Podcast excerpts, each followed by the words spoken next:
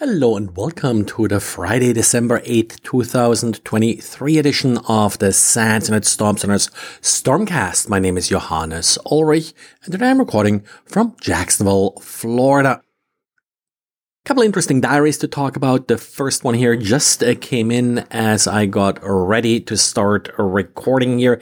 Comes from Yijing uh, Talk. Uh, he works uh, with the Automated System Security Research Group ASSET at Singapore University of Technology and Design. And they were looking into 5G implementation vulnerabilities. These vulnerabilities can be used for denial of service attacks. Certainly not the most interesting interesting type of attacks when it comes to wireless uh, communication, but they can also be used to downgrade 5G connections to 4G connections, which of course then may open up the connection to additional vulnerabilities. In some cases, the 5G denial of service uh, issue would be persistent in the sense that it would require a reboot in order to avoid it. These vulnerabilities are currently being addressed by various manufacturers. And now there is a list of uh, different specific devices that are vulnerable, but keep in mind that it's typically like the chipset and uh, the software coming with it that's vulnerable here. And that, of course, is the same across a wide range of additional manufacturers. Uh, be on the lookout for any updates here. Aside from that, there isn't really that much you can do. The vulnerabilities are mostly targeting 5G in standalone mode, which means that you're using 5G exclusively, sort of end to end.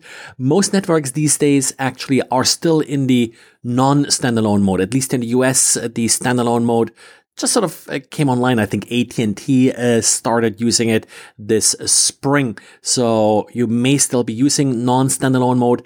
The reason you do use standalone mode is just because, well, you get all the benefits of 5G, like faster connection speed, lower latencies and the like. So that's why you may be tempted to use standalone mode.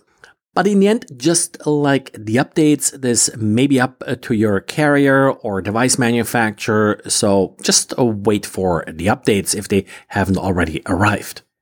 And then we also have yet another guest diary from one of our undergraduate interns. Uh, this time it's a pretty good summary of QR codes, how they work, and what some of the risks are. Personally, I always considered the risk a little bit overstated uh, from QR codes, but it certainly exists. We have seen, for example, some attacks where fake traffic tickets or, for example, fake QR codes at certain payment stations and such have been abused uh, to direct uh, victims to the wrong URL. Of course, that could very easily just happen uh, with uh, some kind of uh, shortcode URL or so as well. Uh, one interesting advice here that I totally agree with is that you have to be a little bit careful with all the different scanner applications uh, pretty much all operating system, Android, iOS uh, these days do have a built-in QR code scanner. So there isn't really a need to install any third-party software, which of course has its own risks and just increases your attack surface. There was also an interesting comment, uh, I think it came on Mastodon about uh, whether or not these QR code libraries themselves, the scanning libraries, are vulnerable. I haven't really seen sort of a great sort of work around that, but wouldn't be surprised if uh, these libraries are vulnerable and you could actually trigger those vulnerabilities with specific malicious QR codes. And October 14th, 2025 may sound like it's quite a ways out, but uh, this will be the end of support day for Windows 10. And Microsoft uh, this week published some additional details about, well, uh, what comes with the end of support for Windows 10. Of course, they are suggesting the upgrade to Windows 11 as your primary path forward here, but uh, they are also offering then extended support beyond that October 2025 deadline. One interesting little tidbit here. This will also include a Windows 10 Home Edition in prior Windows releases, uh, this was really more sort of focused on commercial customers and with that sort of the uh, pro editions of the operating system.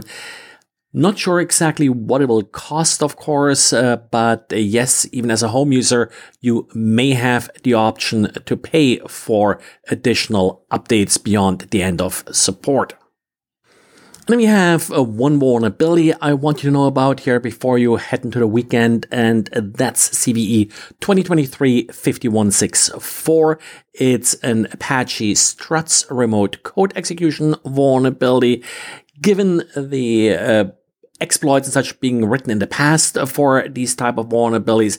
That's something that should be on your radar. I don't expect you to patch it all on Friday because that's one of the big issues with struts.